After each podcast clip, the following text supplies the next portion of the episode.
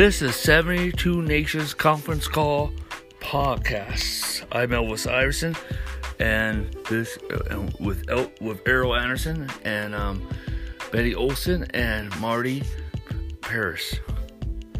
72 Nations Conference Call Podcast is an international project in 72 nations where 72 nations can call into a live conference call for prayer, healing, deliverance, throne encounters angelical encounters, prophecy, visions, social, um, um, um, presence, God, revival, anointing, and breakthrough.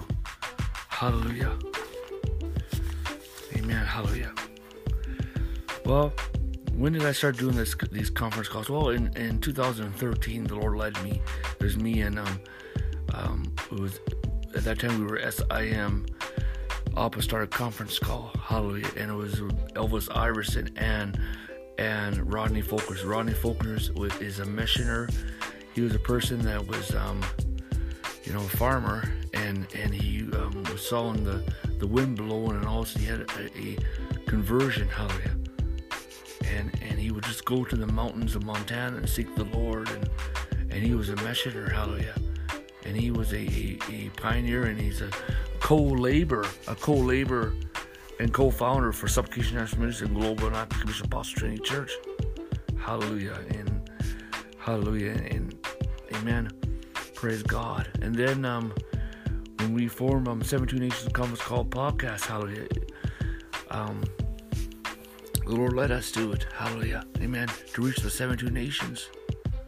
Because God gave me a dream about 72 nations, hallelujah, and apostles in 72 nations, hallelujah.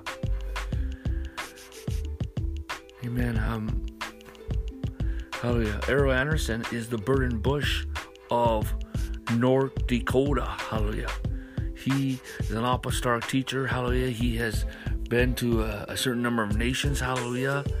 As, as a missionary. Hallelujah. And, and, and he is a, a person that prays and fasts and, and um, follows the leading of the Lord. Hallelujah. Amen. He is a true Pentecostal, hallelujah, praise the Lord, an old timer, hallelujah, that um, continues to be renewed by the Holy Ghost, hallelujah, amen, and and um, Lord of God, and um, and and then you have Betty White. Betty White is a intercessor, is is a leads a prayer group, hallelujah, and and, and in the past she was a um, part of um, administrator and, and intercessor for for big ministries, a couple big ministries in the past, how she really influenced and helped and aided. And now she's leading this prayer group, how that meets in Phoenix, Arizona, how that, that that's um, praying for divine change in in America and in other nations around the world. And she moves in healing and deliverance. Marty um, um Paris um, Paris is is a warrior of God. He is a warrior of God, a warrior of God, hallelujah. And and um, he led a, a, for a time he led a, a spirit warfare network in Nebraska, and then the Lord um, called him to help raise up global and commissioned apostle Trinity Church. Hallelujah. He is one of the pillars and co-founders and co-laborers of Global and Commissioned Apostle Trinity Church. Hallelujah. Praise God. And, and I'm glad that he has come a part of 72 Nations Conference Call podcast. Hallelujah. Praise the Lord. Amen. Hallelujah. And and I'm Elvis Iverson. Amen. Hallelujah. Hallelujah. My articles are read um, by many across the world. Um, my ebooks and and and people watch my seedcast videos and and listen to our podcasts. Hallelujah. Praise God. I mentored several people around the world: apostles and prophets, fivefold ministers, business people, politicians. Hallelujah. Glory to God. Many people have, have been influenced um, by this ministry in India and, and the Philippines and Africa and, and several nations around the world. Hallelujah. Praise God. Um, I gave my life to Jesus Christ. Amen. Hallelujah. I, was already in a traditional church, but I wanted to know the Lord more, and I kept on calling upon the Lord. And one day, the Holy Spirit, I, I, I prayed a prayer, and I said, I want to serve you all the days of life. I give my life to you. And it was like somebody opened the door of my bedroom and it was filled with the Holy Spirit and started speaking tongues. Hallelujah. When I was 14 years old, hallelujah, I heard the voice minister my word, the voice of Jesus minister my word, hallelujah. Heard it three times, hallelujah. When I was 16, I began to preach the gospel of Jesus Christ. Hallelujah. When I was 19, hallelujah, I had an encounter of the Lord Jesus Christ. In, in, in hallelujah, encounter of the Lord Jesus Christ. Hallelujah. Jesus Christ appeared to me. He's, he asked me how many members I want. And he gave me a vision for my life, a vision for my church, a vision for my ministry, and a vision for Omaha, Nebraska. And he laid his hands upon me and released his power in me. And from that day forward, I started flowing in word reverence, apostle reverence, prophetic reverence, the deep prophetic, signs and wonders, hallelujah, the gifts of the Spirit, the bliss gifts of God, hallelujah. Amen. Hallelujah. Praise God. Um, amen. There was a time Amen. Right after I got done with Bible college and I began to minister on the reservations in, in Minnesota, South Dakota, and North Dakota, I would have visions, um, um, um, um, several visions of heaven and some visions of, of hell, and, and several visions of, of our Lord Jesus Christ. And now, and now we're in a day where, where I've translated to many nations and I've also teleported. Hallelujah. And um and also um I um I've been having visions, going up in the throne room every day and exploring the many heavens. God has given me the revelation of the many heavens, hallelujah. But also, God has led us to um, to plant a church in Omaha, Nebraska. It's called Global. First of all, Global Anna Commission Apostle Training Church. Hallelujah! It is a radical, normal church. It is, it is um, a church of. Let me tell you, it is um, um, a community of home churches. Each Global Anna is a community of home churches with a sanctuary. And Global Anna is associated with churches in many cities and many nations. Global Anna is a radical normal church, a mission based church, a home church based, a family based church, a house of prayer based, a supernatural encounter based. Hallelujah. Praise the Lord. And if you're looking for a church, amen, for Global Anna, you can find us on Facebook. Uh, or or um, uh, or uh, visit um, Elvis Iverson com. Hallelujah. Praise God. Hallelujah. And, and so, but Supplication National Ministries has been ministering for years. That's the name of the ministry. Um, 17 Nations Conference Call podcast is a part of that. And um, you can visit elvisiverson.com and become a partner and plant a seed. Hallelujah. And, and, and, um, and get connected. Hallelujah. Praise God. Hallelujah click on that sign torch and get connected. Amen. If you want to mail us a donation, you make the checks out to Supplication National Ministries and the member rate donation and then mail to Supplication International Ministries, P.O. Box 8132, Omaha, Nebraska 68108. Amen. Hallelujah. Also, you can get by the Cash App. The, uh, the Cash App, it's the money sign, then SIM Omaha. You can get through PayPal. It's paypal.me slash SIM Omaha. Hallelujah. Praise the Lord. Hallelujah. Amen. And and um, amen. Praise the Lord. Hallelujah. Our messages, um, we have our podcast um, once a month. Hallelujah. Except just in December. Hallelujah. And the number to call in is is 516 597 9857. Hallelujah. Praise God. And and that is in Central Time Zone. Central Time Zone. That's Central Time Zone. Hallelujah. Amen. If you're calling from outside, of the USA, how you have to enter um, that number plus the access code, which is 3441921 plus the pound sign. Also, you can go to elvisiverson.com, hallelujah, amen. And we have more information about um, um, 17 Nations Conference Call Podcast. We have 70 numbers that, that a number for 70 nations that you can call. And also, there's an app that you can download. You can go to free conference call and you can download this app, hallelujah. You can download this app, hallelujah, either on your phone or on your computer, hallelujah, where you can call in free and you just got to enter the meeting ID is SIM Team, hallelujah. Praise God. And um, um, one thing is um, you want to, ch- with the center time zone, hallelujah, praise God, hallelujah. And if you want to check your time zone, you can go to worldtimebuddy.com, hallelujah, praise the Lord. Amen. Hallelujah. And glory to God. So, so um, also we have a, a partners list. Amen. Hallelujah. You want to become um, re- receive more from the 17 Nations conference call. It's a Google group. Hallelujah. And you can say, hey, just subscribing to your 17 Nations conference, 17 Nations Google group. Hallelujah. And also follow Elvis Ives on Twitter. Hallelujah. Praise God. And no times and dates. Hallelujah. Also, we have a Facebook page for it which is 17 Nations Conference Call podcast. And after after these messages, after these messages are done, amen, hallelujah, they're uploaded to our podcast, hallelujah. which is anchor.fm 72 nations and and also elvis iverson has a, a um, podcast is anchor.fm elvis iverson hallelujah praise god hallelujah amen and um amen and and erryl anderson has his own podcast hallelujah amen anchor.fm slash errol anderson e r r y l and then A N D E R S O N. Amen. Hallelujah. Pray, praise the Father, the Son, and the Holy Ghost. Hallelujah. Amen. Praise the Lord. Amen. Hallelujah. Hallelujah. And let me just, I want to pray for everyone here that's listening to this message right now. Hallelujah. I want to pray. Amen. Hallelujah. Praise God. Father, the authority Lord Jesus, I pray, Father, for everyone who's listening to this message.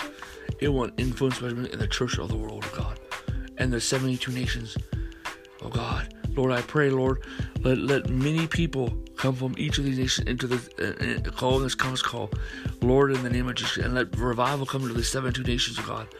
Raise up apostle prophets, raise up the new apostolic ones, and establish the thesis of the reverend, establish the reformed grace message of God. In the name of Jesus, I pray, God, let everyone that has called up, that partake, hallelujah, that's influenced by this ministry, bring forth multitudes of breakthrough, God, in the name of Jesus Christ.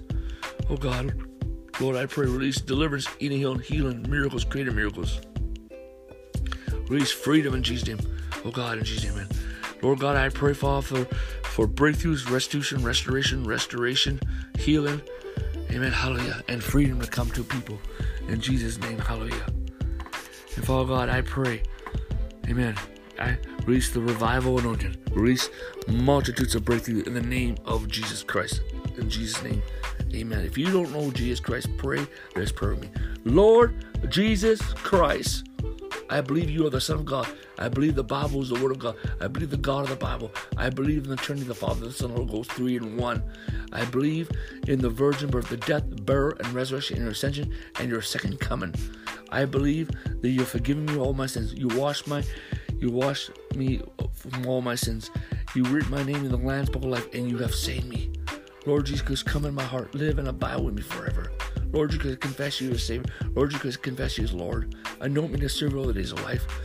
Lord Jesus, save me now. Lord Jesus, save me. Let me be born again. I commit my life to you. I surrender my life to you. And help me to serve you all the days of my life. Save me now in Jesus' name. Let me be born again in Jesus' name. Come in my heart and live and abide with me forever. Fill me full of the Holy Spirit, the evidence of speaking in tongues. In Jesus' name, amen. Hallelujah. Praise the Lord. Hallelujah. Amen. Hallelujah. Well, stay tuned. Hallelujah. For our next episode. Hallelujah. Praise God. This is just the introduction of, of 72 Nations Conference Call podcast. Hallelujah. Amen.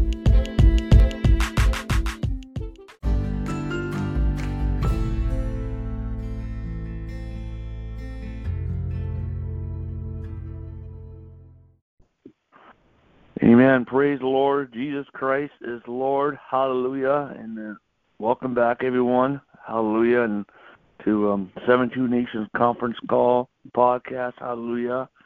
Amen. Our next um, conference call will be, um, uh, hold on, let me find the dates. Um, March 11th. Hallelujah. At 9 a.m. Central Time Zone. Hallelujah. Praise God. Um, Amen. Hallelujah. So Jesus Christ is Lord. Hallelujah. Amen. Hallelujah. Glory to God. I I just thank God that we are not um limited uh, hallelujah by um by um people in DC. Hallelujah. That, that Jesus Christ is Lord. Hallelujah. Amen. Hallelujah. Amen. Hallelujah. Well, thank you for coming. Hallelujah. Um Betty? Yes, here I am. Okay, Amen. I'm going to start out talking this morning I praise you, Lord, for your appoint your presence with us this day, for your glory upon us, your anointing upon us. And I praise you, Lord, as you as you come into this conversation today, that you will guide and direct all these words, that we will hear what you would have us to hear. And I'm speaking a little bit this morning on things that we need to put on. Romans 13, 14 says, Put on the Lord Jesus Christ and make no provision for the flesh to fulfill the lust thereof. That's quite important to remember.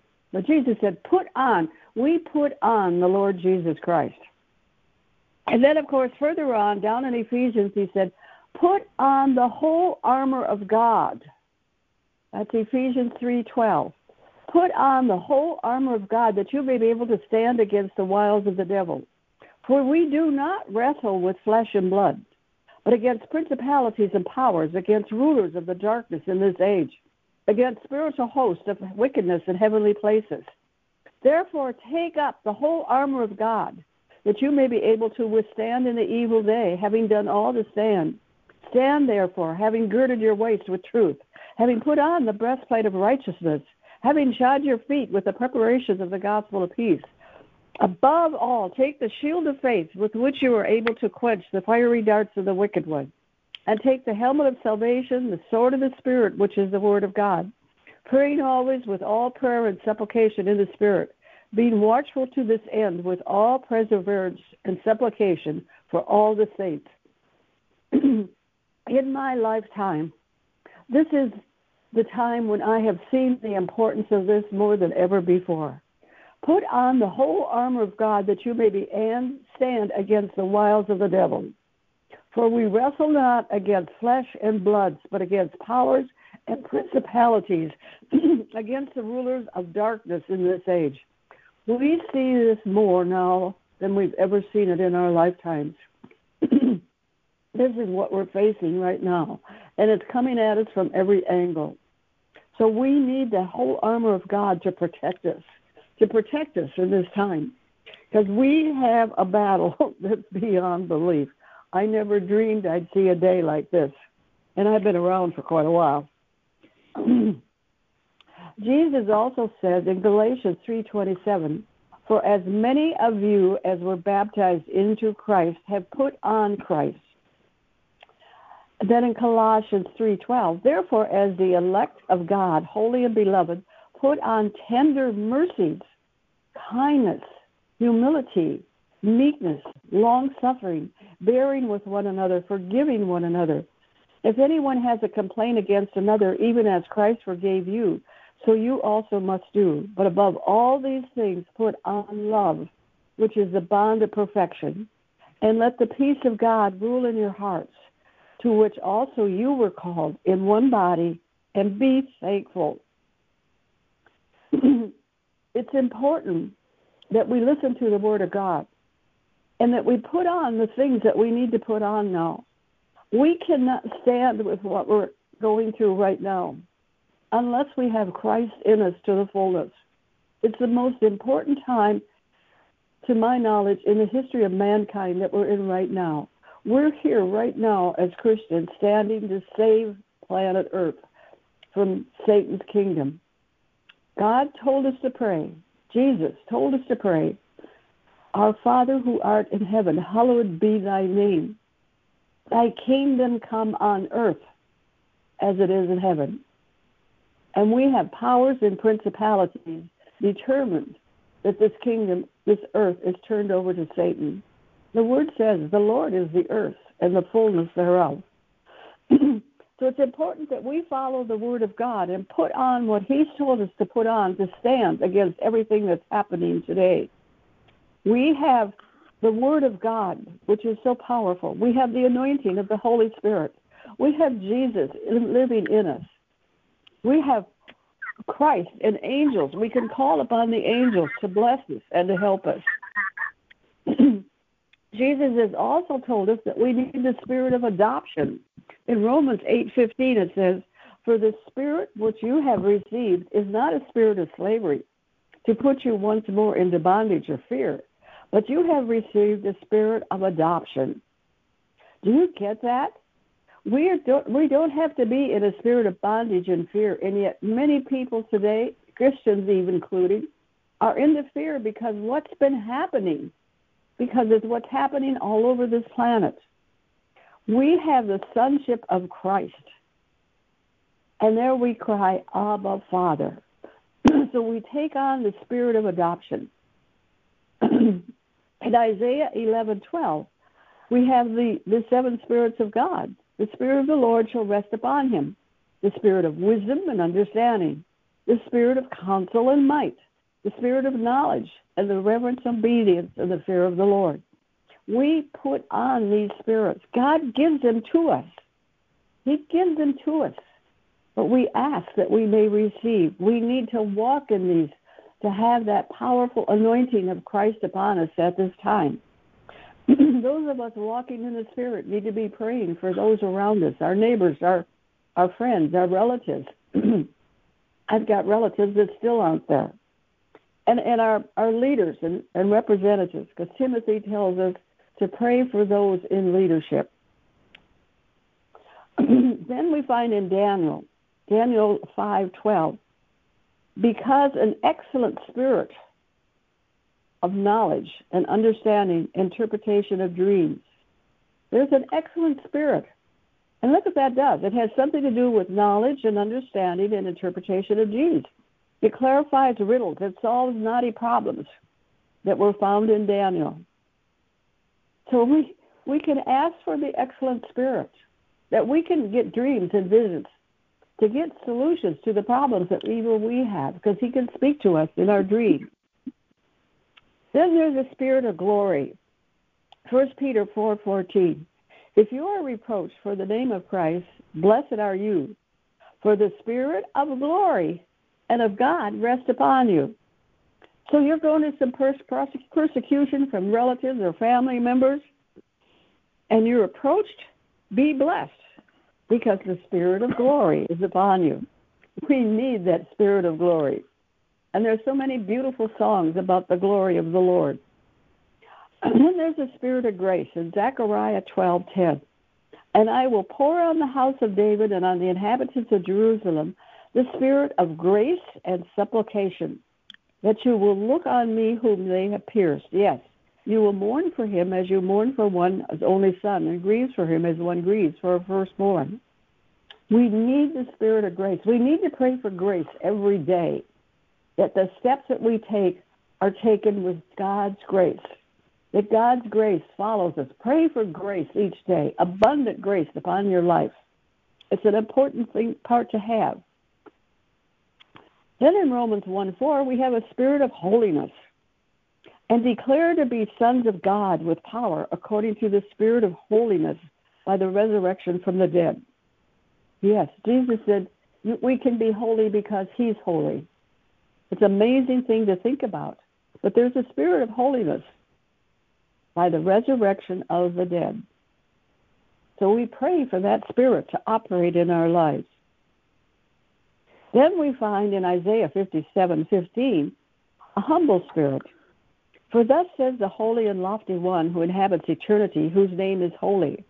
I dwell in the high and holy place with him, who has a contrite and humble spirit, to, spirit, to receive the spirit of the humble, and to revive the heart of the contrite, for I will not contend forever.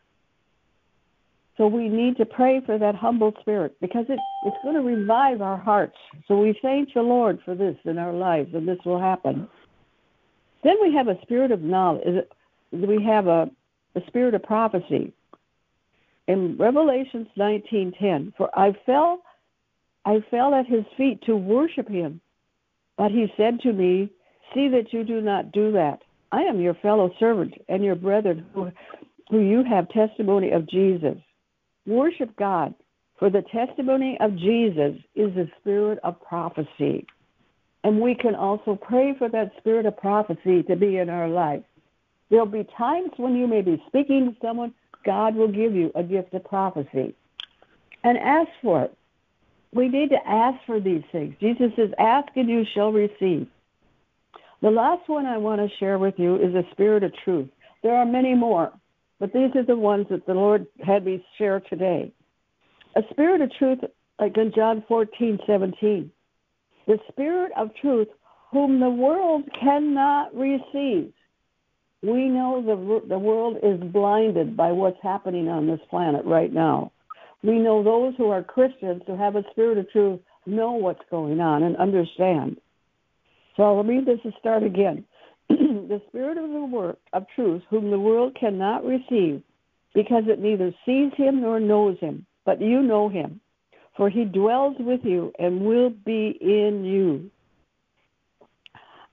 And then in John 15, 26, it says, But when the Helper comes, whom I shall send to you for the Father, the Spirit of truth, who proceeds from the Father, he will testify of me. We ask for that Spirit of truth. These are things that we need to protect us at this time. These are what we need, that we have the anointing and power and authority to do what God's called us to do. He has put each one of us on the earth at this time for a reason. To me, it's probably the most pivotal time in Christianity because we're here at the battle between Jesus and Satan. God is giving us instruments to use in this battle. So I lift this message before you that you receive it in truth, that you apply it to your life, and that God will begin to put special things into your life as you put on many of the things that He tells us about in the Word of God. And I know there are many more, but I just took time to share a few that to me seem really important today. So I pray this message goes out to each one of you. You receive it in, in your heart and apply it to your lives. In Jesus' name, amen. Amen. Hallelujah. Amen. Before um, our our legendary um, Erryl Anderson um, takes the mic, hallelujah. Amen. I just want to share a few things about your destiny and purpose in Christ.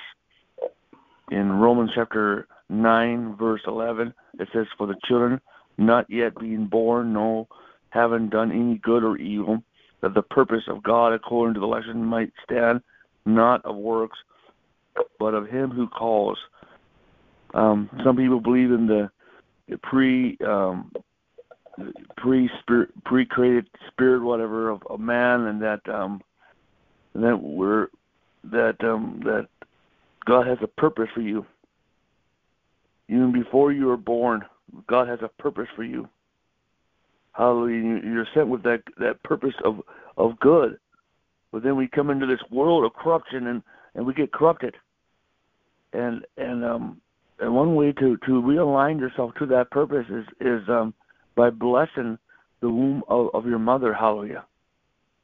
Hallelujah. See see when God's intention was a purpose of good for you, but somehow when you came to this earth, so you know, because because a man man sin, hallelujah, you become corrupt, but you can realign. And one way, and one prayer is is is you touch your belly button and you say, Father, in the name of Jesus I bless the womb of my mother. Hallelujah. Praise God. And, and somehow that, that realigns you to what God's original intent is.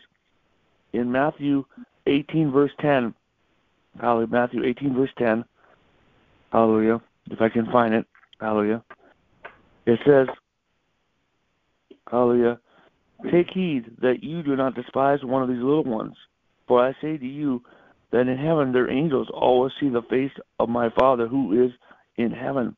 Wow. Hallelujah. Hallelujah. Amen. And, and so, so um, there's angels, and these are angels that have been assigned to us. How to angels of destiny. And see, um, not every angel sees the face of the Father, but somehow this angel sees the face of the Father. Hallelujah. And it's just um, um, most angels they they they cover themselves um, with their um, wings and all that. Hallelujah. But this these angels see the face of the Father, and I believe that Gabriel is over these angels.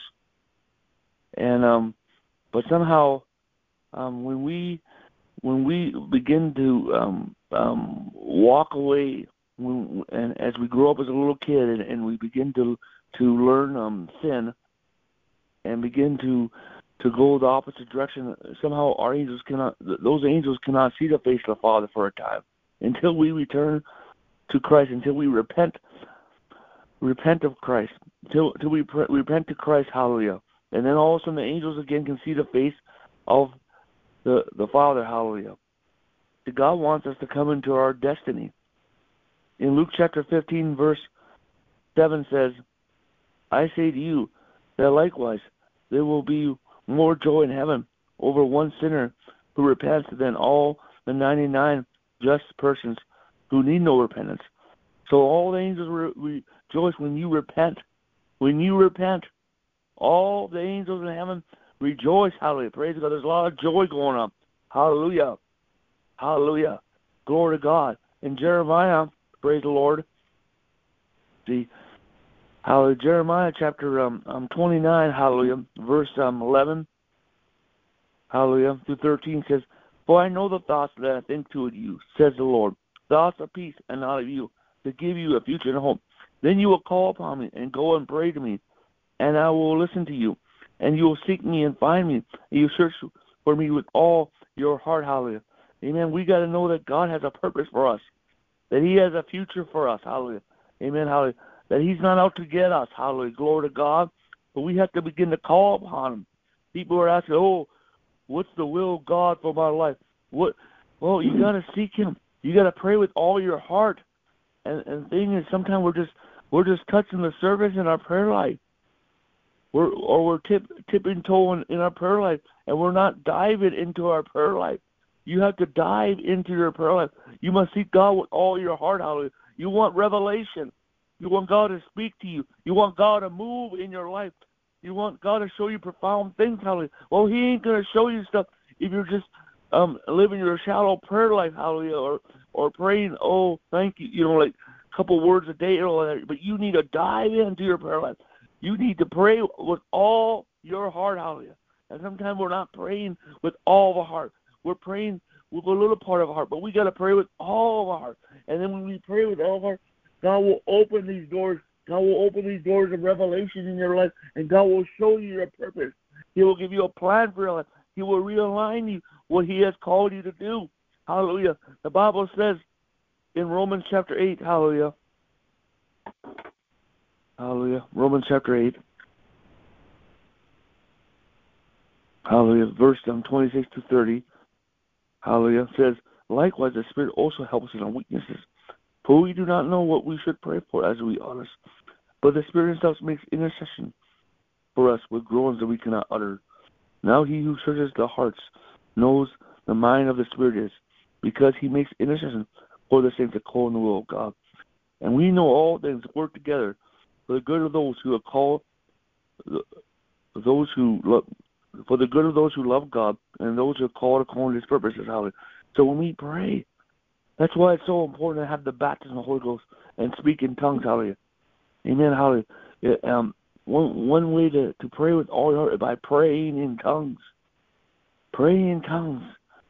Some of us are carrying burdens day after day, week after week, or month after month. You need to pray them out in tongues. Hallelujah. And when you pray on your tongue, pray out in tongues. Hallelujah. Amen. You come into the will of God. You tap into the will of God because the Holy Spirit taps into the will of God. And we know that then you can say, and we know all things work together for the good, good of those who love God and to those who are called according, according to His purpose. Then you know you, you have a knowing that things are going to work out in life. But here, here we begin to come in, hallelujah, and partake in the destiny of Christ. Not only that you have a destiny, hallelujah, See, when we were not saved, hallelujah, we're up to fate, fate. You know, because we don't know Jesus Christ, we don't confess Christ, we don't acknowledge God. We may go to a a church, but we don't know the the, mm-hmm. the Lord of that church. Hallelujah. It says, "For whom He foreknew, for He, for also He predestined to be conformed to the image of His Son, that He might be the firstborn among many brethren. Moreover, whom He predestined." Those he also called. Whom he called, those he also justified. And whom he justified, those he also glorified. We come in and partake in the destiny of Jesus Christ. Hallelujah. Because we are joint heirs with Christ. Hallelujah. And his destiny is eternal. His destiny, he rules and reigns. And you partake in that destiny. Hallelujah.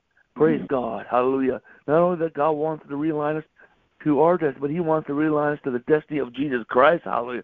Glory to God. Isn't that good news? Holly? Isn't that good news? Holly? Praise God. And in Philippians 4, verse 6 to 7, Holly says, Be anxious for nothing, but in everything by prayer and supplication with thanksgiving. Let your requests be known to God. Come on. Come before the Lord. Come before the Lord. Holly. Amen. Hallelujah. Some of us think, oh, you know, yeah, God knows. Yeah, He knows, but He wants you to come before Him. Hallelujah. And this is the peace of God, which surpasses all your understanding, will guard your hearts and minds through Christ Jesus. The Lord want, doesn't want you to second guess yourself. The Lord does not want you to live in doubt. He does not want you to be depressed or discouraged. He wants you to walk in such profound peace in your life. God wants you to know your purpose, your destiny, and walk in profound peace. Hallelujah. That you know where you're going. Hallelujah. Praise God. You know where you're going. Hallelujah. In Isaiah 59. Hallelujah. Let's see. Hallelujah. Praise the Lord. Hallelujah. Amen. 59. Hallelujah. Verse 21. It says, Hallelujah. As it, as for me, says the Lord, this is my covenant with them. My spirit is upon you, and my words which I have put in your mouth shall not depart from your mouth, nor from the mouth of your descendants, nor from the mouth of your descendants' descendants, says the Lord, from this time hmm. forward. Hallelujah. Not only that you, God will align you to your destiny and the destiny of Christ. God will align the destiny of your children's children. Hallelujah. Hallelujah. Amen. Hallelujah. God, how do the steps you take, the steps you take will determine the future of your children's children's children. Hallelujah. Praise God. Hallelujah. As God is with you, God will be with your children. Hallelujah. Praise God. That is a promise. That is a promise. Hallelujah. That's why we can walk in such peace. How there's things that have been attacking our children. Well, we we we've got to begin to come to the Lord. We've got to begin mm-hmm. the war. Hallelujah. But here there's a promise that God has a plan for His children's children. Hallelujah. That the Spirit of God will be with them. Hallelujah. Praise God. Hallelujah. That they will come to the saving knowledge of Jesus. That God has a plan for them too. In Deuteronomy. Hallelujah. Let's find Deuteronomy. Hallelujah. Praise the Lord. Praise the Lord. Hallelujah. Hallelujah. Praise the Lord. Hallelujah. Glory to God. Deuteronomy 1, verse 11 says, May the Lord God of your fathers make you a thousand times more numerous than you are, and bless you as he has promised you. Wow. Look the Lord has such a plan. Such a profound plan. I don't know why people are serving other religions. I don't know why people are being religious Christians instead of um, supernatural Christians. Hallelujah that the Lord can bless you a thousand times more. Amen. Hallelujah. Amen. A thousand times more number than you are. The Lord can bless you and your seed for generations. Hallelujah. Hallelujah. For generations. And Deuteronomy 7. Hallelujah. Deuteronomy 7, verse 7 to 9. Hallelujah.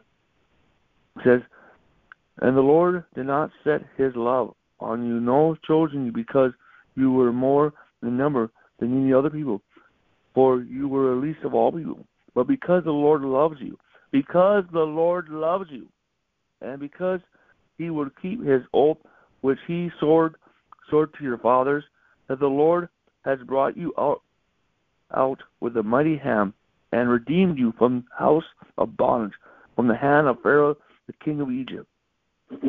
Hallelujah. Therefore, know that the Lord your God, He is God, faithful God, who keeps His covenant and mercy for a thousand generations of those who love Him and keep His commandments. Hallelujah! Wow, He keeps His He keeps His word. Hallelujah! Hallelujah! He Hallelujah! Praise God. Amen. He's faithful. He keeps His covenant for thousands of generations. Hallelujah! Wow well, talk about planning for the future. Um, there's a a um a um homeschool program that says mm-hmm. that um you should have a 200 year plan for your children, for your family. Well, that's that's beyond you. That that's beyond you. Well, you look in the book of Genesis, you see Abraham, Isaac, Jacob, Joseph, Ephraim. Well, that's that that's that's five five generations. God, God has a plan. And the Bible talks about the generation Christians go go down to to uh, third or fourth generation and see God wants to to establish us and set order in our families to release blessings and undo every curse in our life. Hallelujah. God has a plan to to to He wants to establish five generations that will walk with Him. Hallelujah. Five generations. Hallelujah. Hallelujah. God has a plan, and and our destiny, and the destiny of our children, depend upon your praying with all your heart, praying with all your heart. Hallelujah. Hallelujah. Jesus Christ is Lord. Hallelujah. Jesus Christ is Lord, and He has a plan for you. Hallelujah.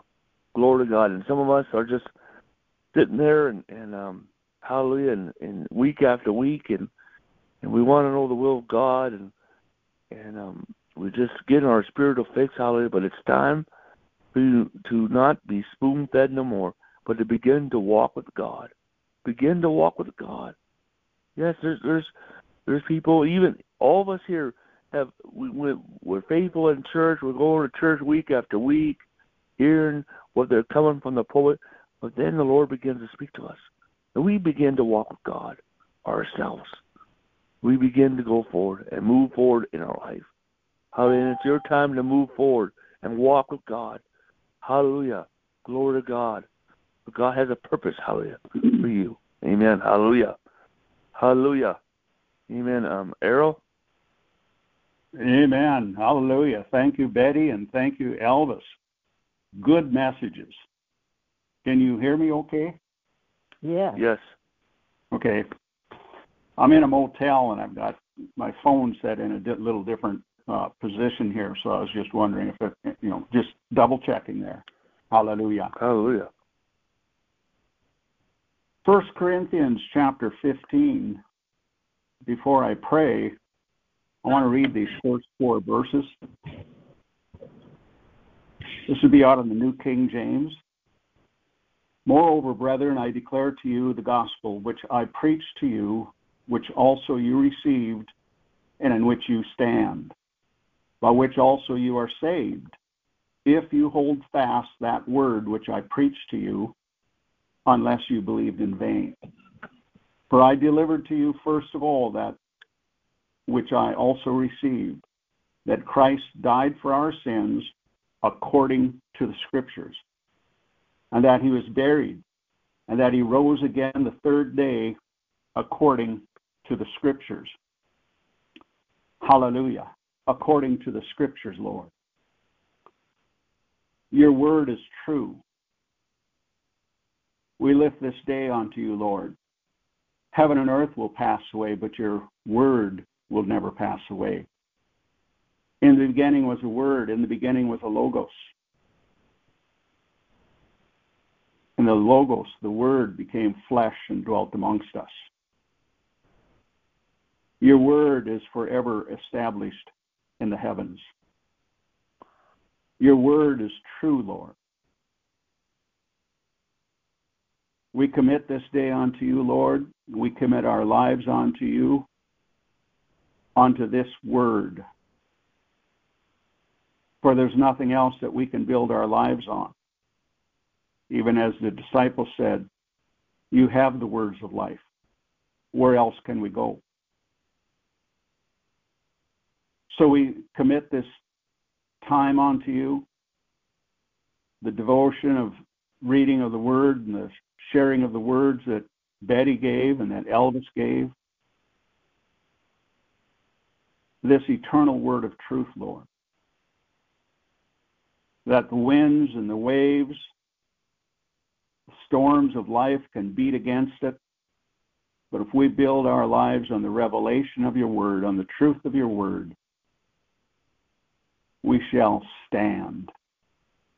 And nothing, absolutely nothing, can take us out as long as we stand on your word this word of truth. In Jesus' name, we commit this time unto you. Hallelujah. I'd like to diffuse or perhaps even destroy mm-hmm. a saying that I've heard ever since I was saved. That was in 1982, July of 1982.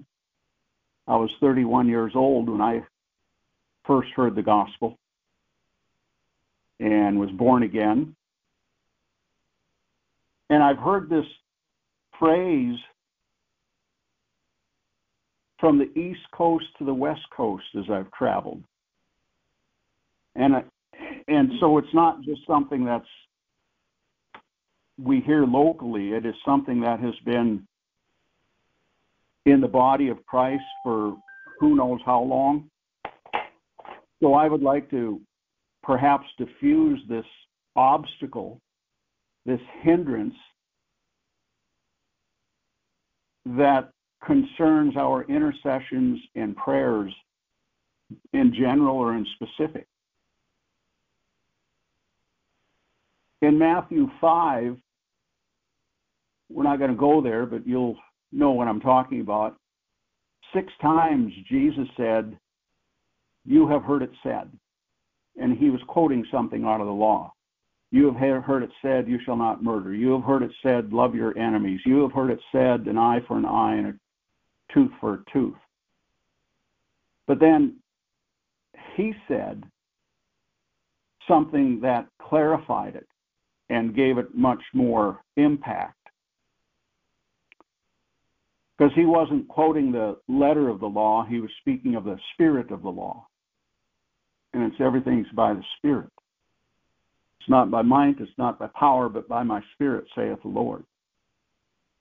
In Revelation, in the revelation of Jesus Christ, John wrote to the seven churches in chapters 2 and chapters 3, and he would open it up with a exhortation and then given an admonishment, a rebuke. And then at the end of each one of those churches, he said, He who has ears, let him hear what the Spirit is saying to the churches. And so I want to just kind of trampoline jump off of that those two portions of scripture out of Matthew 5 and Revelation chapters 2 and 3. And you have heard it said how God answers prayer. That he'll either say yes or no or wait. And I'm here to tell you that God never says no, period. God never says no. If you go to, with me to James chapter 1, I'm going to be going back and forth between uh, the New King James and the Passion Translation. I know that everybody doesn't have the Passion Translation, but I highly recommend getting it. Hallelujah, Jesus never spoke King James language. Hallelujah, hallelujah, hallelujah.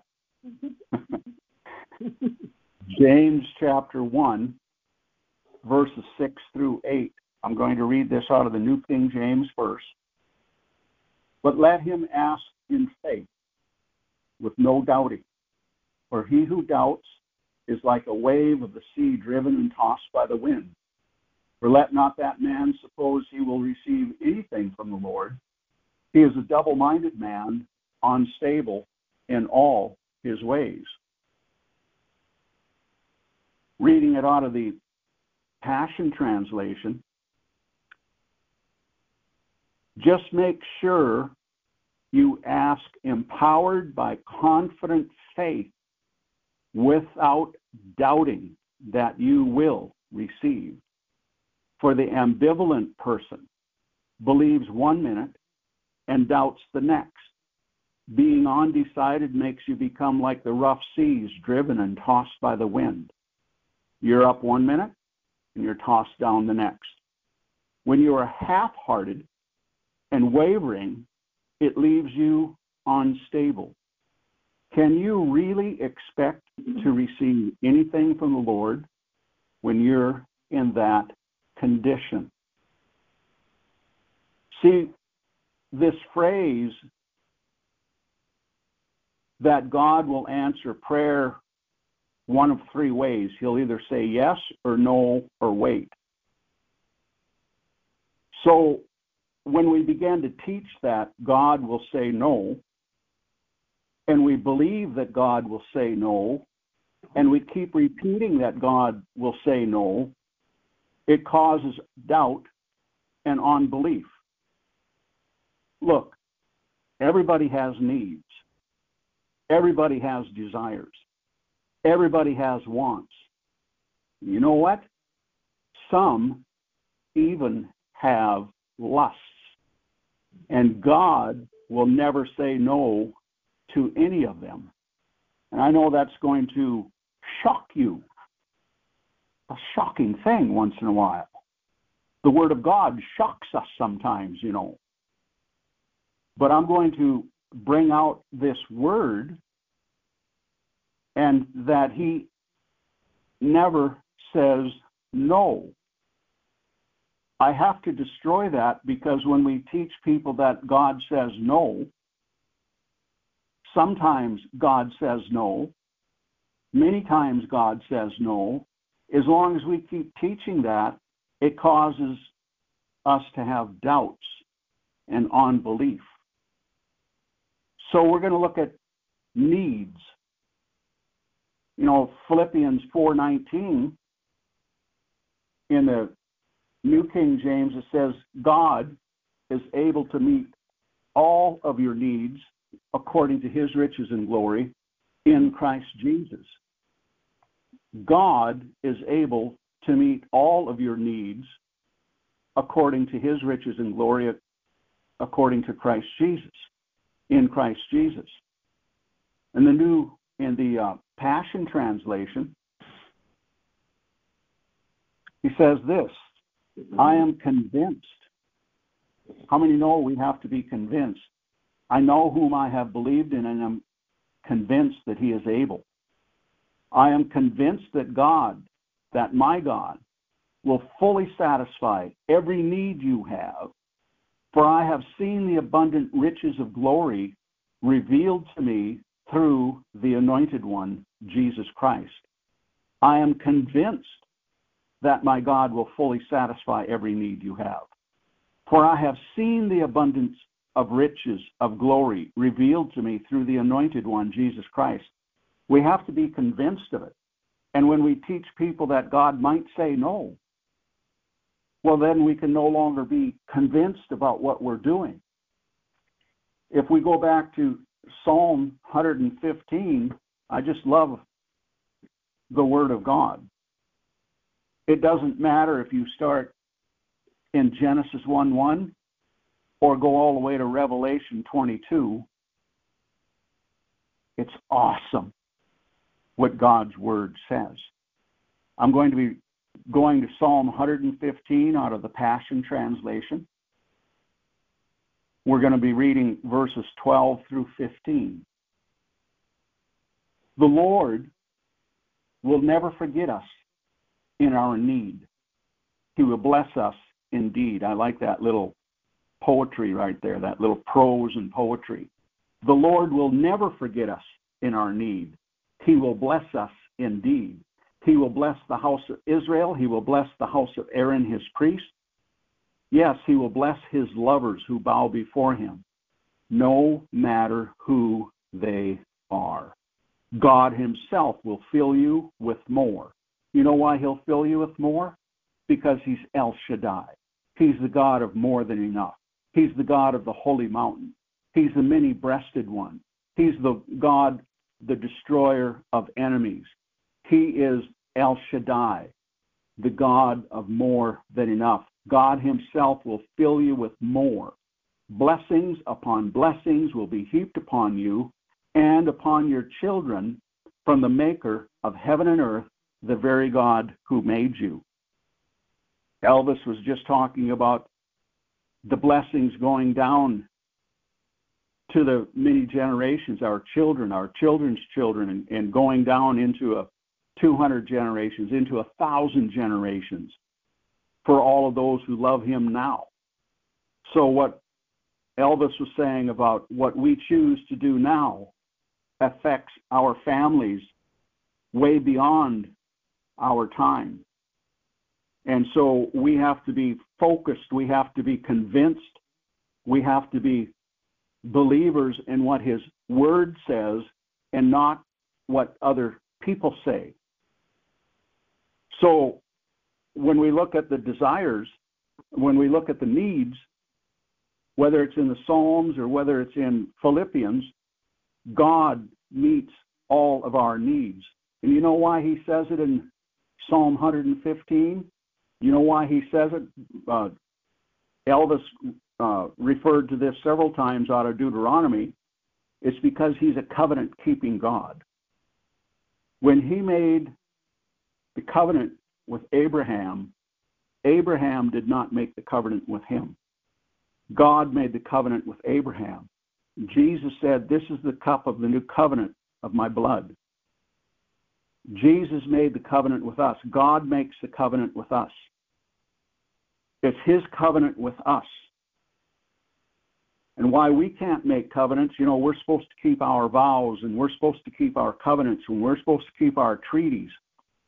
But how many know that when it comes on a horizontal level, man to man, person to person, we break vows, we break covenant, we break treaties. Just ask the Native Americans. How many treaties have we broke? It's innumerable. Just ask how many treaties throughout the many years have been broken. Wars have been fought, peace treaties brought about at the end of the war, and a few months or a few years later, they're right back at it again. It's because man breaks the vows, man breaks the treaties, even if it's written down and signed, even if it's signed by blood like they used to do.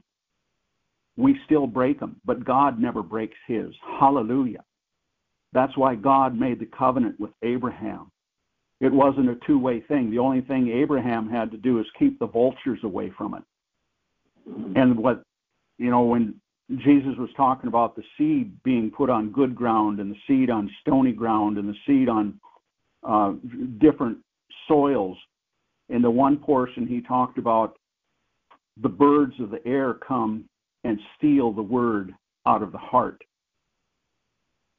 Our only response is like Abraham, we have to keep those vultures away from stealing the word out of our heart. And when we come and tell people that God will say no to our prayers, then we're actually walking in unison with these birds of the air, with the vultures of the air, taking the promises of God and the Word of God out of people's hearts. So let's look at the desires. We, we touched on the needs. Now we're going to look at the desires. Let's go to Philippians chapter 2, verse 13. Philippians chapter 2, verse 13. God will continually revitalize you, implanting within you the passion to do what pleases Him. In the little footnote in the Passion Translation, it means to accomplish the good things that you desire to do. It's God who puts in you the will and the desire to do for His good pleasure.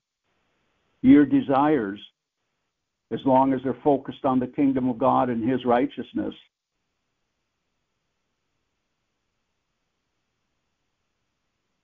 Is pleasing to God. People struggle. Is it God's will? Is it God's will? Is, is this God's will? Is, is that God's will? I, I don't know what God's will is for my life. Well, if it's connected to the kingdom of God and His righteousness, it's His will. And you want to know a secret? You are connected because you are his son or his daughter. You are his child. And it's the Father's good pleasure to give you the keys of the kingdom, the desires. It's God who works in you the desires in your heart. Let's go to John chapter 15. I'm going to read this out of the New King James. John chapter 15, the Gospel of John chapter 15. I'm going to start in the first eight verses.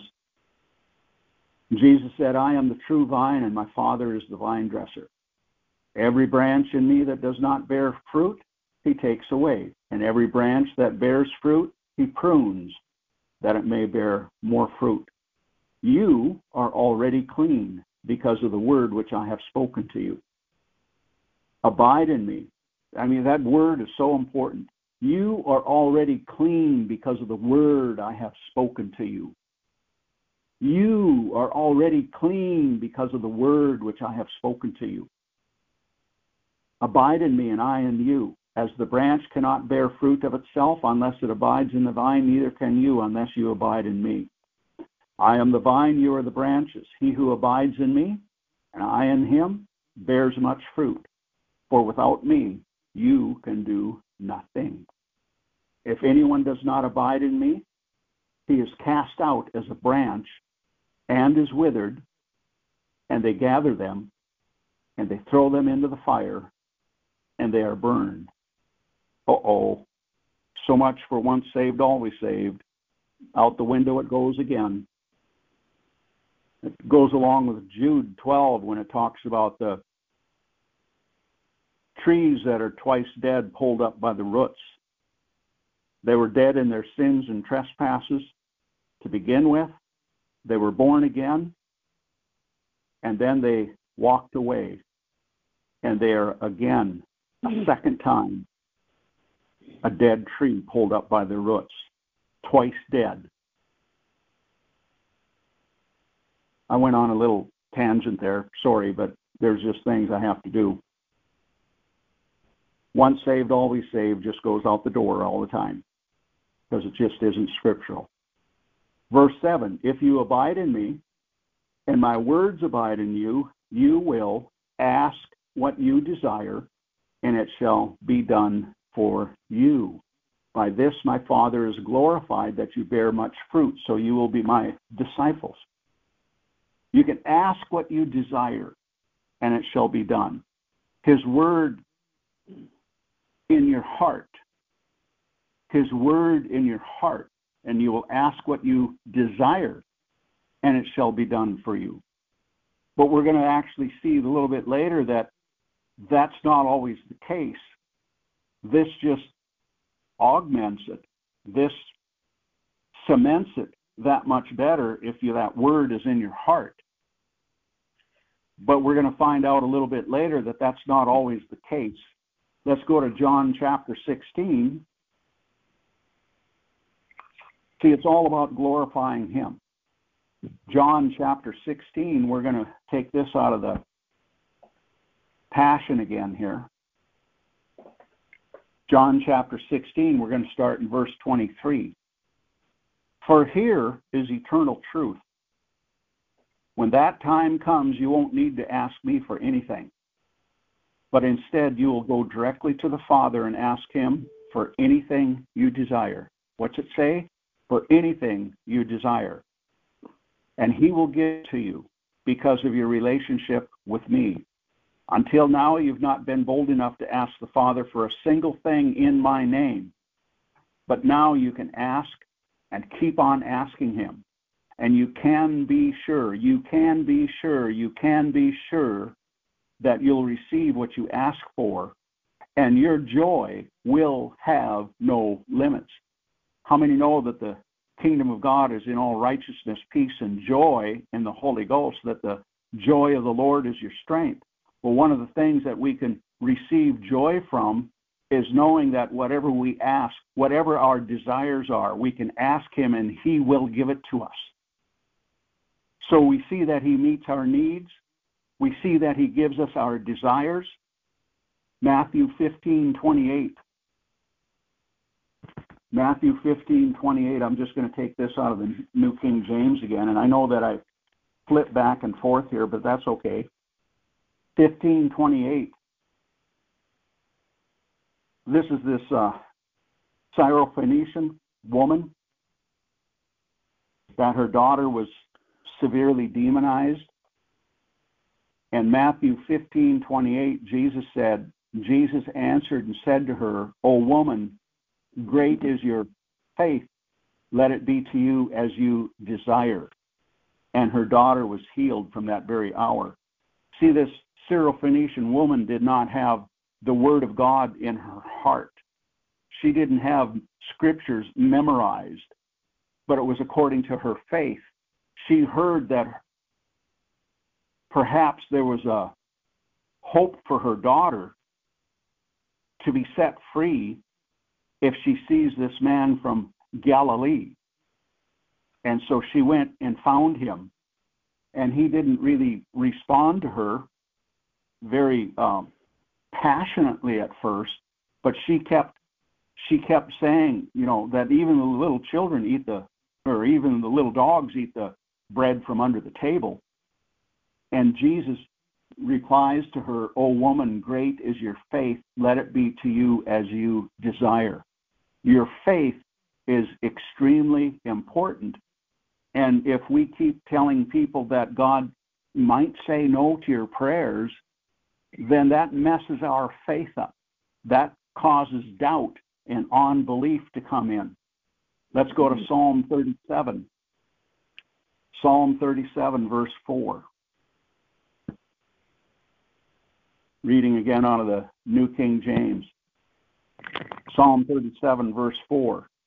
Delight yourself also in the Lord, and he shall give you the desires of your heart. Delight yourself in the Lord. You know, a lot of people delight themselves in everything but the Lord. You delight yourself in the Lord, and He'll give you the desires of your heart. So we've looked at the we looked at the needs, He'll fulfill all of your needs. We've looked at the desires. He'll give you anything that you desires that you desire. Well, what what about wants? Let's go back to uh, John, and I'm going to be just reading this again out of the New King James. John, chapter 14. John, the Gospel of John, chapter 14, verses 13 and 14. And whatever you ask in my name, that I will do, that the Father may be glorified in the Son. If you ask anything in my name, I will do it. Anything. That settles all the wants. That settles all the needs. That settles all the desires. That settles all the wants. God never says no. He only says yes. Yes, yes, yes, yes, yes. He never says no. But you said lusts. God would never answer our lusts. Well, brother, you must be wrong. God would never, he would never do that. Let's go to First John. First John, chapter 2. First John, chapter 2, verses 15 through 16, 17. Do not love the world or the things in the world. If anyone loves the world, the love of the Father is not in him. For all that is in the world, the lust of the flesh, the lust of the eyes, and the pride of life, is not of the Father, but is of the world. And the world is passing away, and the lust of it. But he who does the will of God abides forever. Betty had made mention in Romans 13:14 to make no provision for the flesh to fulfill its lusts. Well, God would never, God would never say yes to our lusts. Well, what do you mean, brother? I mean, who, who do you think you are anyway? Well, there's, you know, when we look at lust, there's drugs, there's sorcery, there's drunkenness, people running off to the casinos, pulling that one armed bandit, or playing the wheel, or blackjack, or whatever they're playing because they're hoping to get rich. A quick way to get rich. And so there's many forms of lusts. A lot of times we just use that word in the form of sexual lust. And let me tell you this that lust is lust and it's a sin. Whether it's lust outside of marriage or lust inside of marriage, it's still sin. Lust is sin, period. Whether it's in marriage or out of marriage, it's sin. But lust has many different forms. People can lust to have to get rich, so they go down and they buy the lottery ticket. God, just thank God, oh, oh God, oh God, oh God, please, oh God, let me win this $450 million lottery. Just think of the money I'll give you in tithing to you. Just think of all the ministries that I can support. Oh God, just let me just let me win the 450 million. But what they don't factor in is that as soon as they win it, the IRS takes 50%. So from 450 million, they're now down to 225 million. And being as they're only getting 225 million, they don't give that portion to the Lord anymore because, uh, uh, well, I've only got 225 million. I can't remember who it was, if it's George Barna or if it was Gallup, but I just read a an article just a couple months ago, or heard it, and they they went back five years on everybody that has won the lotteries, these huge state lotteries, and they went back five years on it, and they found that every one of them ended up declaring bankruptcy even though they won that much money. We can't quite understand how that works. But see, it was a lust. It was a lust that drove them to it. It was a lust to be rich. It was a lust for money. It was the love of money that is the root of all evil. It was that lust for all that money that drove them into poverty. So there's many forms, and we can, and we're not going to draw out all the different forms of lust, but First John talks about it. But how you might ask, well, God would never grant our lusts. Let's go to Psalm 106. Psalm 106, and I'm just going to be reading this out of the King James. Lust is corrupting. Psalm 106. I'm going to start this in, uh, I'm just going to start it in verse 1. Praise the Lord. Oh, give thanks to the Lord, for he is good, for his mercy endureth forever. Who can utter the mighty acts of the Lord? Who can declare all his praise? Blessed are those who keep justice, and he who does righteousness at all times. Let me tell you, pulling that one armed bandit, going to casinos, gambling, being a crooked used car salesman, selling drugs, being a pimp. None of those have anything to do with the kingdom of God and all of his righteousness. It has nothing to do with the will of God. supporting abortion has nothing to do with the will of God or the kingdom of God. Brother, you're you're getting into political things now. No, that abortion isn't political, it's a moral issue. It's a problem with the corruption of the heart. A heart that's far, far, far from God. Psalm 106, verse 4. Remember me, O Lord, with the favor you have toward your people Oh, visit me with your salvation, that I may see the benefit of your chosen ones, that I may rejoice in the gladness of your nation, and that I may glory in your inheritance. There is a benefit for being one of the chosen of the Lord. Verse 6 We have sinned with our fathers. We have committed iniquity. We have done wickedly. Our fathers in Egypt did not understand your wonders. They did not remember the multitude of your mercies but they rebelled by the sea, the Red Sea.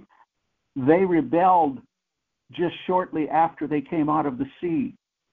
To me, that just behooves my mind. It just startles me that they just went through the Red Sea on dry land. One of the greatest miracles there's I don't know if there's if any miracle is better than another miracle. Miracles are miracles are miracles and miracles. They're all done by the hand of God. But two million, three million people just came across the Red Sea on dry land. And just on the other side of the Red Sea, they fell into sin again. Verse 8 Nevertheless, he saved them for his name's sake. You know why? Because he's a covenant keeping God. That he might make his power, mighty power, known. He rebuked the Red Sea also, and it dried up, so he led them through the depths and through the wilderness. He saved them from the hand of him who hated them and redeemed them from the hand of the enemy. That's what he's done with us. For anybody that's born again, the redeemed of the Lord. He saved us from the hand of him who hated us, and he redeemed us from the hand of the enemy. The waters covered their enemies, there was no one left, not one. Then they believed his words and they sang his praise. So everything was great and awesome and wonderful. But look what happens in verse 13. They soon forgot his works. They did not wait for his counsel, but lusted exceedingly in the wilderness and tested God in the wild in the desert, and he gave them their request and sent leanness into their soul. Now this is dealing with the children of God. They lusted exceedingly. It wasn't a minor lust. They lusted exceedingly. It rains on the just and the unjust alike. This concerns the children of God, his chosen people. And God never said no. Oh, brother, what do you mean? Well, I'm just reading what the Word of God says. They lusted exceedingly in the wilderness and tested God in the desert and he gave them their request. He gave them their desire. He gave them their request. He gave them what they wanted, but sent leanness into their soul. And this leanness means sickness, disease, and demon spirits because they lusted for something outside of the kingdom of God. They soon forgot his works, and they lusted exceedingly in the desert. God never says no. If he would have, this would have been the perfect place for him to say no. But he doesn't say no. He never says no. He only says yes to his people. Let's go to uh, Mark chapter 6. Mark chapter 6. You're all familiar with this. Hallelujah. Mark chapter 6, verses 1 through 6. Then he went out from there and came to his own country, and his disciples followed him. This is out of the New King James. And when the Sabbath had come, he began to teach in the synagogue, and many hearing him were astonished, saying, Where did this man get these things? And what wisdom is this which he is given which is given to him, that such mighty works are performed by his hands? Is this not the carpenter, the son of Mary, the brother of James and Joseph and Judas and Simon? And are not his sisters here with us? So they were offended at him. You know, there's certain denominations that don't believe that Jesus had brothers and sisters. Uh, you're wrong. Your teachers teach you wrong. Verse 4 But Jesus said to them, A prophet is not without honor except in his own country, among his own relatives, and his own house. Now he could do no mighty work there except that he had laid his hands on a few sick people and healed them. And he marveled because of their unbelief. Then he went about the villages in, in a circuit teaching. He was a circuit preacher. Hallelujah. We need circuit riders again. Hallelujah. God never says no, but because of their unbelief. Here is the creator of heaven and earth. Here is God Himself. Here is Yahweh. Yahweh Yeshua. Here's the God of more than enough. Here's El Shaddai standing in his own city. And he could not do any miracles and could only do a few healings because of their unbelief. When we teach people that God will say no, we're putting unbelief into people and they struggle struggle as to what they should go well i don't know if this is the will of god. I i don't know if god's going to heal this person. I i oh god if it's your will to heal i rebuke that in jesus name it is 100% god's will to heal everybody all the time period you can never find in the Old Testament or the New Testament that Jesus did not heal anybody. He healed them 100% of the time. But because of their unbelief, he couldn't do it. It's astonishing to think that our unbelief can stop the hand of God from moving. No miracles, no mighty works, unbelief. Hebrews 12:1 says, Therefore, we also, since we are surrounded by so great a cloud of witnesses, let, let us lay aside every weight and the sin which so easily snares us, and let us run with the endurance the race that is set before us. He said the sin. He didn't say the sins in plural. He said the sin that so easily besets us, so easily ensnares us. That sin is unbelief. And when we tell people that God will say no to their prayers, we're causing unbelief and we're actually walking with the devil when we say that. Anybody that's ever taught that, anybody that's ever uh, propagated that lie, I call you to repentance in Jesus' name in Jesus' name. Because you don't know how many people you could have destroyed their faith because you told them that God says no. God never says no. But you know what? He may say wait. But you know what? At the end of wait, there's always a yes. It's never a no. It's always a yes. Matthew chapter 7, Matthew chapter 7, verses 7 and 8. Ask, and it will give, be given to you. Seek, and you will find. Knock, and it will be open to you. For everyone who asks receives, and he who seeks finds, and to him who knocks it will be open. You know, there's groups of people, there's certain people that go around and say, well, you should only pray something one time. And if you pray a second time, that shows that you have unbelief. Eh. wrong, false teaching. If it was right, then you could take verses 7 and 8 and cut them out of your Bible and throw them away. But Jesus said, You keep on asking. Jesus said, You keep on seeking. Jesus said, You keep on knocking. And his covenant promise is that the door will be open to you. You ask, keep on asking. Seek, keep on seeking. Knock and keep on knocking, and the door will be opened unto you.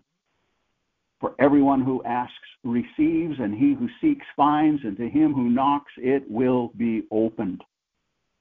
God never says no, but sometimes he says wait. You know, in Luke 18:1, he was just, uh, you know, it's a very common portion of Scripture he spoke this parable to them that men always ought to pray and not lose heart. Men always ought to pray and not lose heart.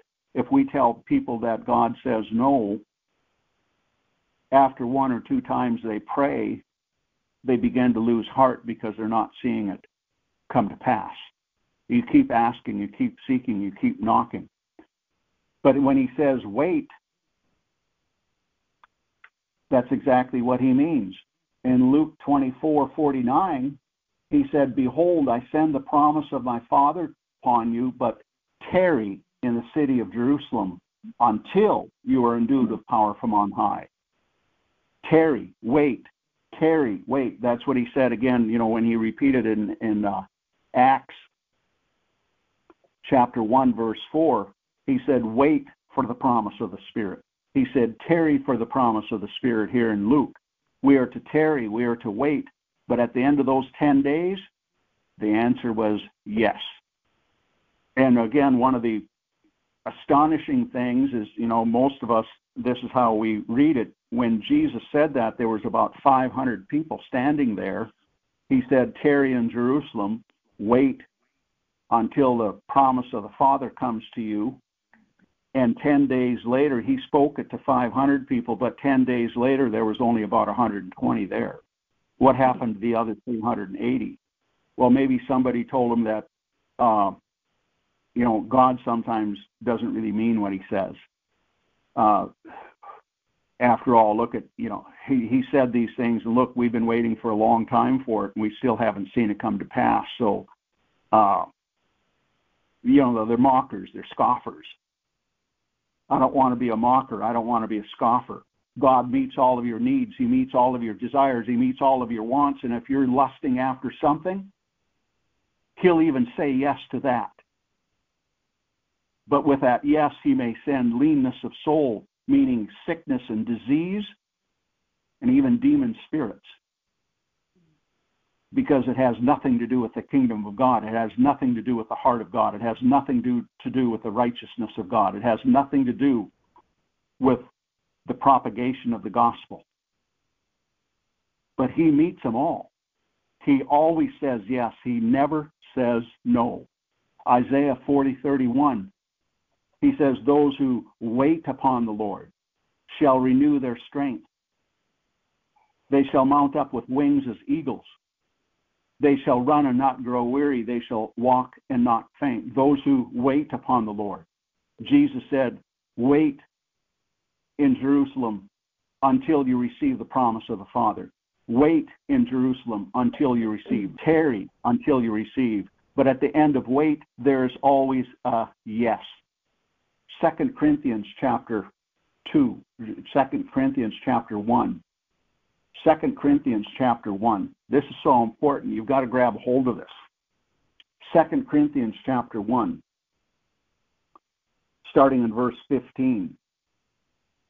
And in this confidence, Paul is talking about confidence again, right? I intended to come to you before that you might have a second benefit to pass by way of you to Macedonia, to come again from Macedonia to you, and be helped by you on my way to Judea. Now get a load of this, 17. Therefore, when I was planning this, did I do it lightly? Or the things I planned, do I plan according to the flesh? That with me there should be yes, yes, and no, no. But as God is faithful, our word to you was not yes and no. See, Paul was having a transformation of the mind. Paul was no different than any of us. He was born in his sins and he had to be born again. And before he was born again, I'm sure that he was a man that said no a lot of times. But with the renewing of the mind, with the transforming of the mind, it was no longer no, no, and yes, yes. Verse 19 For the Son of God, Jesus Christ, who was preached among you by us, by me, Silvanus, and Timothy, was not yes and no, but in him was yes. For all the promises of God in him are yes, and in him amen to the glory of God through us. Now he who establishes us with you in Christ and has anointed us is God who has sealed us and given us the Spirit in our hearts as a guarantee. All the promises are, of God are yes. But we have to transform our mind into any anything that says no, everything is yes. God never says no. He only says yes. Proverbs 19. Proverbs 19. I'm going to be reading this out of the uh,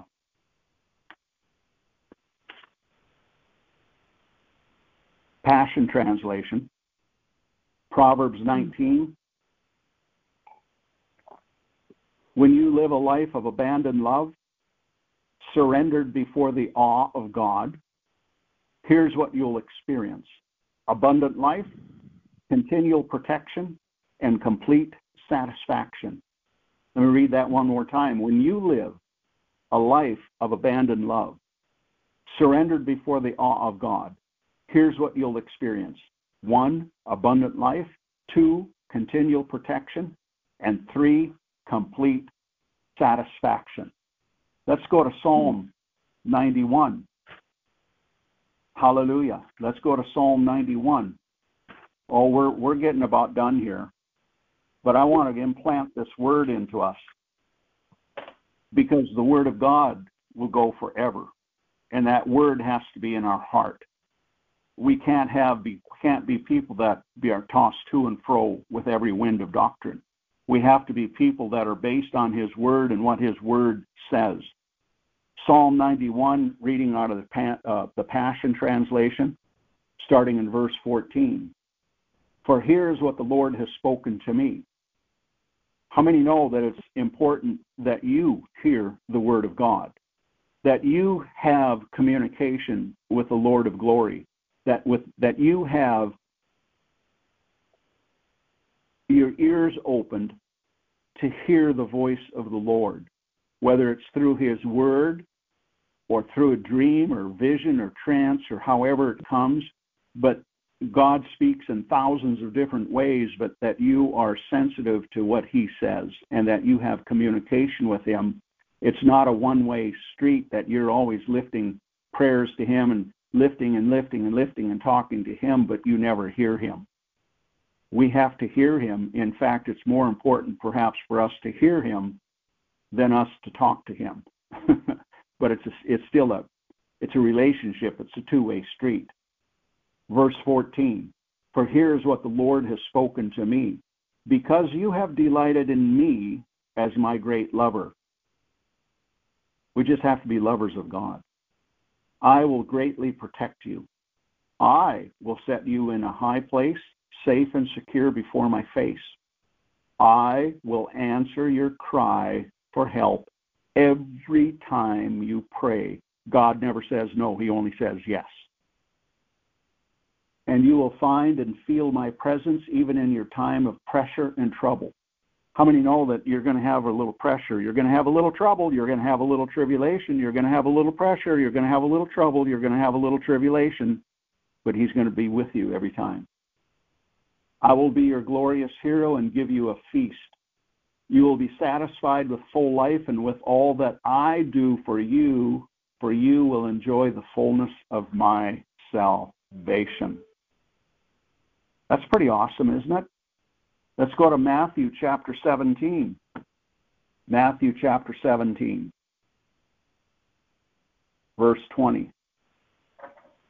Matthew 17, verse 20. I have to destroy this. I have to diffuse this thing. Matthew 17, verse 20.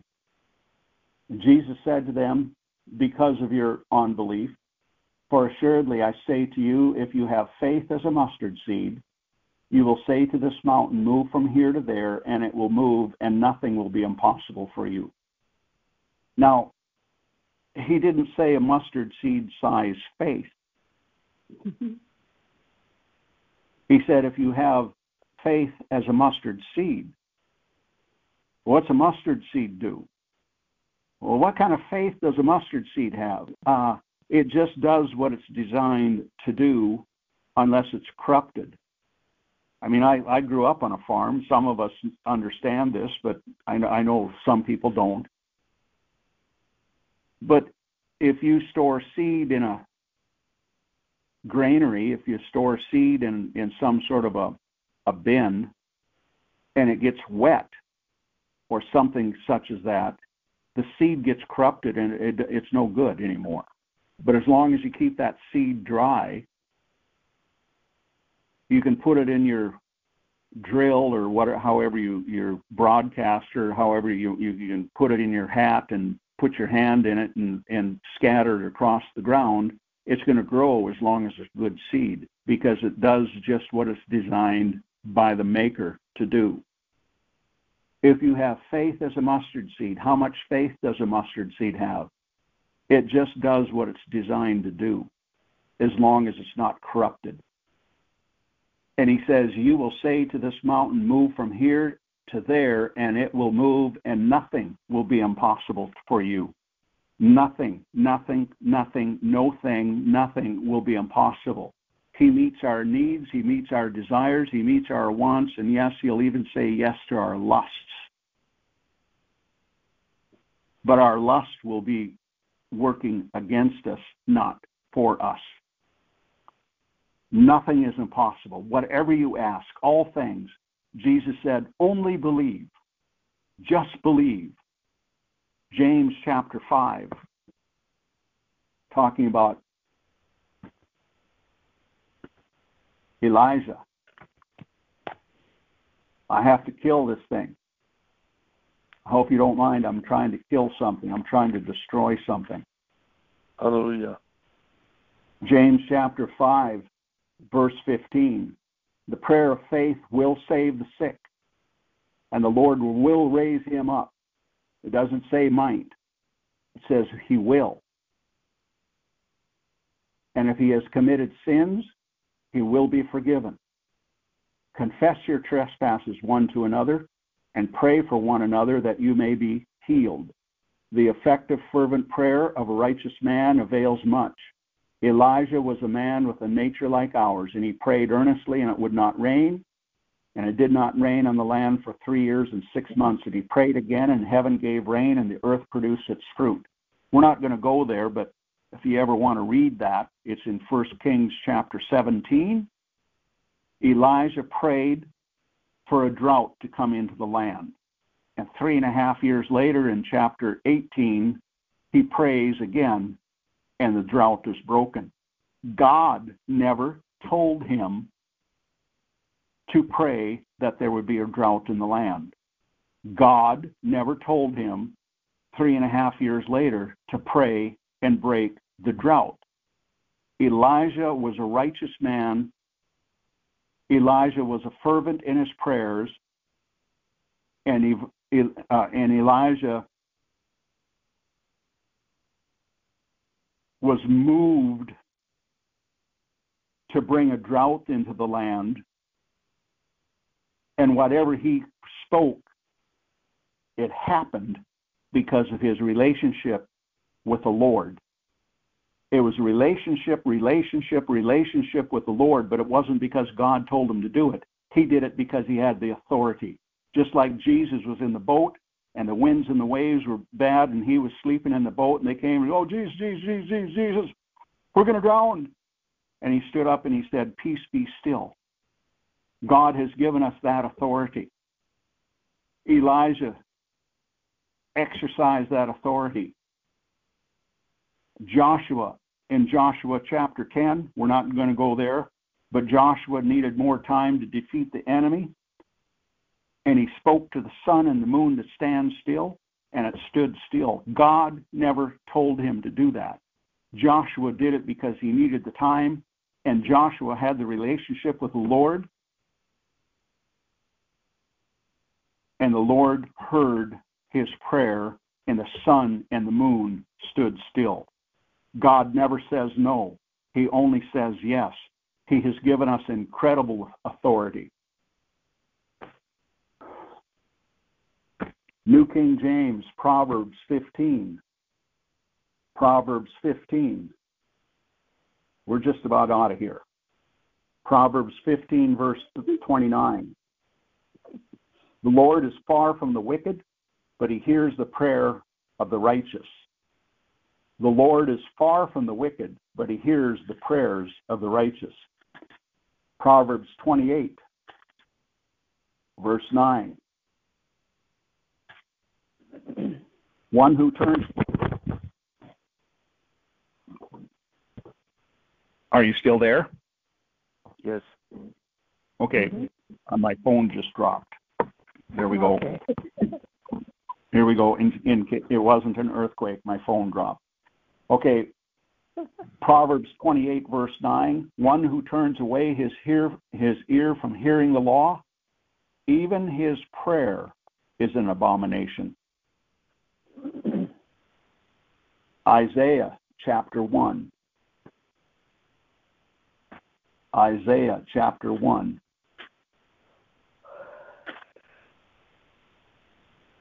Verse 10 through 16. Hear the word of the Lord, you rulers of Sodom. Give ear to the law of our God, you people of Gomorrah.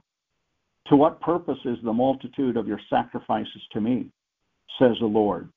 I have had enough of burnt offerings of rams and the fat of fed cattle. I do not delight in the blood of bulls or of lambs or goats.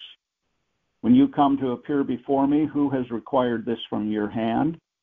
To trample my courts? Bring no more futile sacrifices. Incense is an abomination to me. The new moons, the Sabbaths, and the calling of assemblies. I cannot endure iniquity in the sacred meeting. Your new moons and your appointed feasts, my soul hates. They are a trouble to me. I am weary of bearing them. When you spread out your hands, I will hide my eyes from you. Even though you make many prayers, I will not hear. Your hands are full of blood. Wash yourselves, make yourselves clean, put away the evil of your doings from before my eyes. Cease to do evil. Psalm 24, you all you all know that. Psalm 24 verses 3 and 4, who may ascend into the hill of the Lord or who may stand in his holy place? He who has clean hands and a pure heart who has not lifted up his soul to an idol, nor sworn deceitfully. And we're going to end this in Psalm 66. Psalm 66, verse 18. If I regard iniquity in my heart, the Lord will not hear. If I regard iniquity in my heart, the Lord will not hear. The only thing is, the King James and the New King James kind of messed that up. It shouldn't have been iniquity. So I'm going to read that out of a couple more, just that verse 66, verse 18. I'm going to read it out of the New American Standard. If I regard wickedness in my heart, the Lord will not hear. If I regard wickedness in my heart, the Lord will not hear. In the Living Bible, it says, He would not have listened if I had not confessed my sins. He would not have listened had he not confessed, if I had not confessed my sin. In the Tanakh, the Jewish Bible, it says, Had I an evil thought in my mind, the Lord would not have listened evil thoughts, wickedness in my mind, the Lord won't hear. He never says no, but there's a time where he won't even hear it. When he doesn't hear it, he's not saying no, he's not even hearing it. In the message translation, it says this If I had been cozy with evil, the mm. Lord would never have listened if I had been cozy with evil. So we're going to take this out of Passion Translation.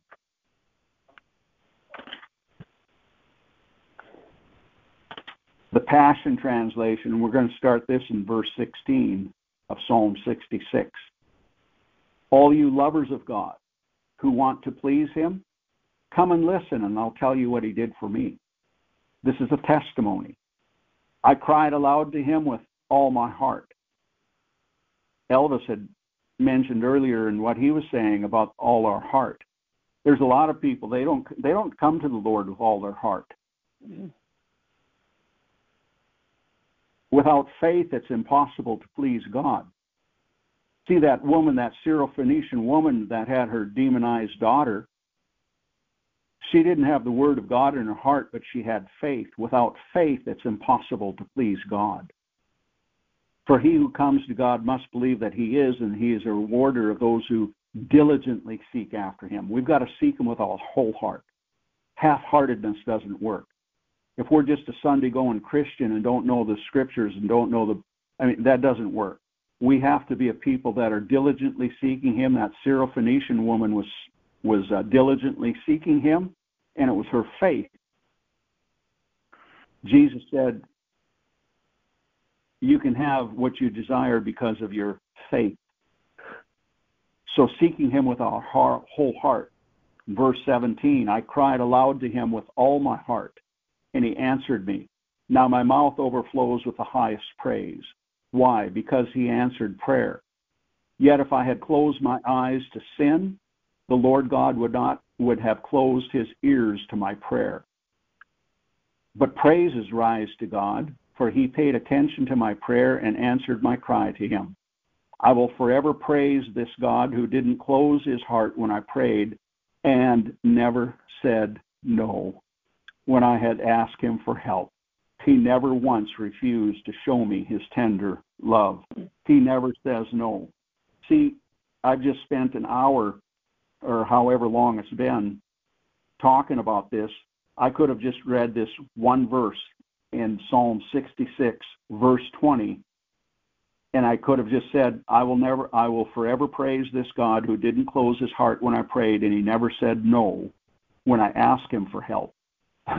He never once refused to show me his tender love. I could have just read that one verse and I would have been done. It would have taken uh, 30 seconds. And I said, Well, Elvis, I'm done with my devotion for the day. But I wanted to bop this thing in the head that God says no. He never says no, period. He only says yes to your needs, to your desires, to your wants, to your lusts. He never says no. He only says yes. And if he says wait, there's still a big, bold yes, even at the end of wait. But if we're living in sin, knowing sin, if we have evil in our heart, he doesn't say no to us. He doesn't even hear us. If we hold to things like abortion, he doesn't say no to our prayers. He doesn't even hear our prayers. Mark 16:20 it says that they went out and preached everywhere, the Lord working with them and confirming the word, confirming the word, confirming the word through the accompanying signs. Amen. Obviously, they believe that God only says yes, that he never says no. So that's where I'm going to end this Lord, you only say yes to our needs. You only say yes to our desires. You only say yes to our wants. And Lord, you'll even say yes to our lusts for the destruction of our flesh because we're your children. And there's things that we don't fully understand, but it's because you desire to be glorified and that our joy may be full by your answering our prayers. You heard our prayers and you answered them, and joy came into my soul. This is your word, Lord. According to the scriptures, Jesus was raised on the third day. According to your scriptures, he was crucified. According to your scriptures, this word is true, it's pure. Heaven and earth will pass away, but your word will never pass away. May we build our life on your word, and may this idea that God says no is destroyed by the anointing of your word, by the anointing of your spirit, in the name of Jesus Christ of Nazareth. And I thank you for it and I bless you for it. Amen and amen. Hallelujah. Hallelujah. Glory to God. Hallelujah. Jesus. Amen. Thank Father, you, Jesus. Father, in the name of Jesus Christ, I pray for everyone who's listening to this message. Mm. God, Lord, I pray, Father, for many breakthroughs and many miracles to come in the name of Jesus Christ. Lord, we pray, Lord, we activate these breakthroughs and these miracles in Jesus' name. Father God, Lord, that we have a miracle working God in the name of Jesus Christ. And we thank you that you hear and answer our prayers in the name of Jesus Christ. Lord, we give you glory and honor and praise, of God. You are the solution to our problems, O God. Lord, in the name of Jesus, we thank you, Father, that you are faithful, God. You are faithful, Lord, in Jesus' name. And Lord, we pray for your divine intervention, oh God, and angelical intervention to come to everyone in the name of Jesus Christ. You know what they're going through, Lord. But Lord, we just pray for breakthrough to come in the name of Jesus, because you are the Lord of our breakthrough, Lord God. And and and and some people think that that oh oh we shouldn't be um um going after miracles and that shouldn't be um um something basic thing basic thing. Well, I believe that miracles should should be basic for every believer Amen. in Jesus' name, hallelujah. Because we live in the supernatural of the Holy Spirit. We live on earth and we live in heaven because we are born again in the name of Jesus Christ of God. We pray, Lord, oh God, for your intervention in the name of the Lord Jesus, Christ. and we believe that we'll have many testimonies of God, many testimonies in the name of Jesus. We call forth harvests, harvests of souls, harvests of members and partners and subscribers, harvests of finances of God. Lord, we pray for an outpouring of prayer fulfillment and prophetic fulfillment. Lord God, we pray for a release and a thrust into ministry an acceleration and quantum leaps to come now in the name of Jesus Christ. Lord, we pray that you will set order, God, in your life, of God, in the name of Jesus Christ, of God. And Lord, we just thank you, Father, for this time. We thank you. In Jesus' name, we pray for many blessings, of God, to come. Oh God, in the name of let signs and wonders come. Let signs and wonders come in the name of Jesus Christ right now in the name of Jesus Christ. Amen. Amen. Amen. Hallelujah. Hallelujah. Hallelujah. Hallelujah. Hallelujah. Amen. Thank you.